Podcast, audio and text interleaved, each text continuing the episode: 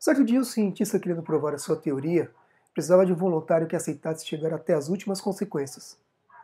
Então, em uma penitenciária, encontrou um detento que estava condenado à pena de morte. Esse detento seria executado em breve na cadeira elétrica. Então, ele fez a seguinte proposta: Participe de uma experiência na qual farei um pequeno corte no seu pulso, o suficiente para que goteje até o final. Se você tiver sorte, seu sangue coagulará e você terá uma pequena chance de sobreviver. Mas caso aconteça o contrário, você sangrará até a morte mas será uma morte sem dor e sem sofrimento. Então, rapidamente, o detento aceitou a sua proposta, afinal, ele já estava condenado à pena de morte. Então, colocaram o condenado em uma maca, essas de hospitais, e amarraram o seu corpo para que não pudesse se mexer. Então, vedaram os seus olhos e fizeram um pequeno corte no seu pulso. Embaixo do seu pulso colocaram uma vasilha de alumínio, para que ele pudesse escutar cada gota de sangue que caísse.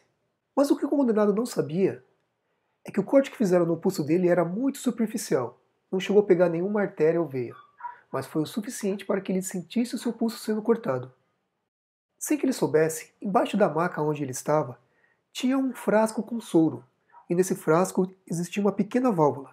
E assim que cortaram o pulso dele, eles abriram essa válvula para que o condenado pudesse escutar as gotas de soro caindo no alumínio, mas ele acreditou que era o seu sangue. Então, de 10 em 10 minutos, o cientista lá fechava um pouquinho aquela válvula. Dessa maneira, o gotejar ia diminuindo, e automaticamente o condenado achava que era o seu sangue que estava acabando. E com o passar do tempo, o condenado foi ficando cada vez mais pálido e sem cor. Então o cientista foi lá e fechou completamente a válvula de soro. E ao perceber que tinha parado de gotejar e fazer barulho na panela de alumínio, o condenado teve um infarto e faleceu, sem ter perdido uma gota de sangue. Dessa maneira, o cientista conseguiu provar que a sua teoria estava correta. A sua mente executa exatamente aquilo que você envia para ela, desde que ela acredite nisso, sendo positivo ou negativo.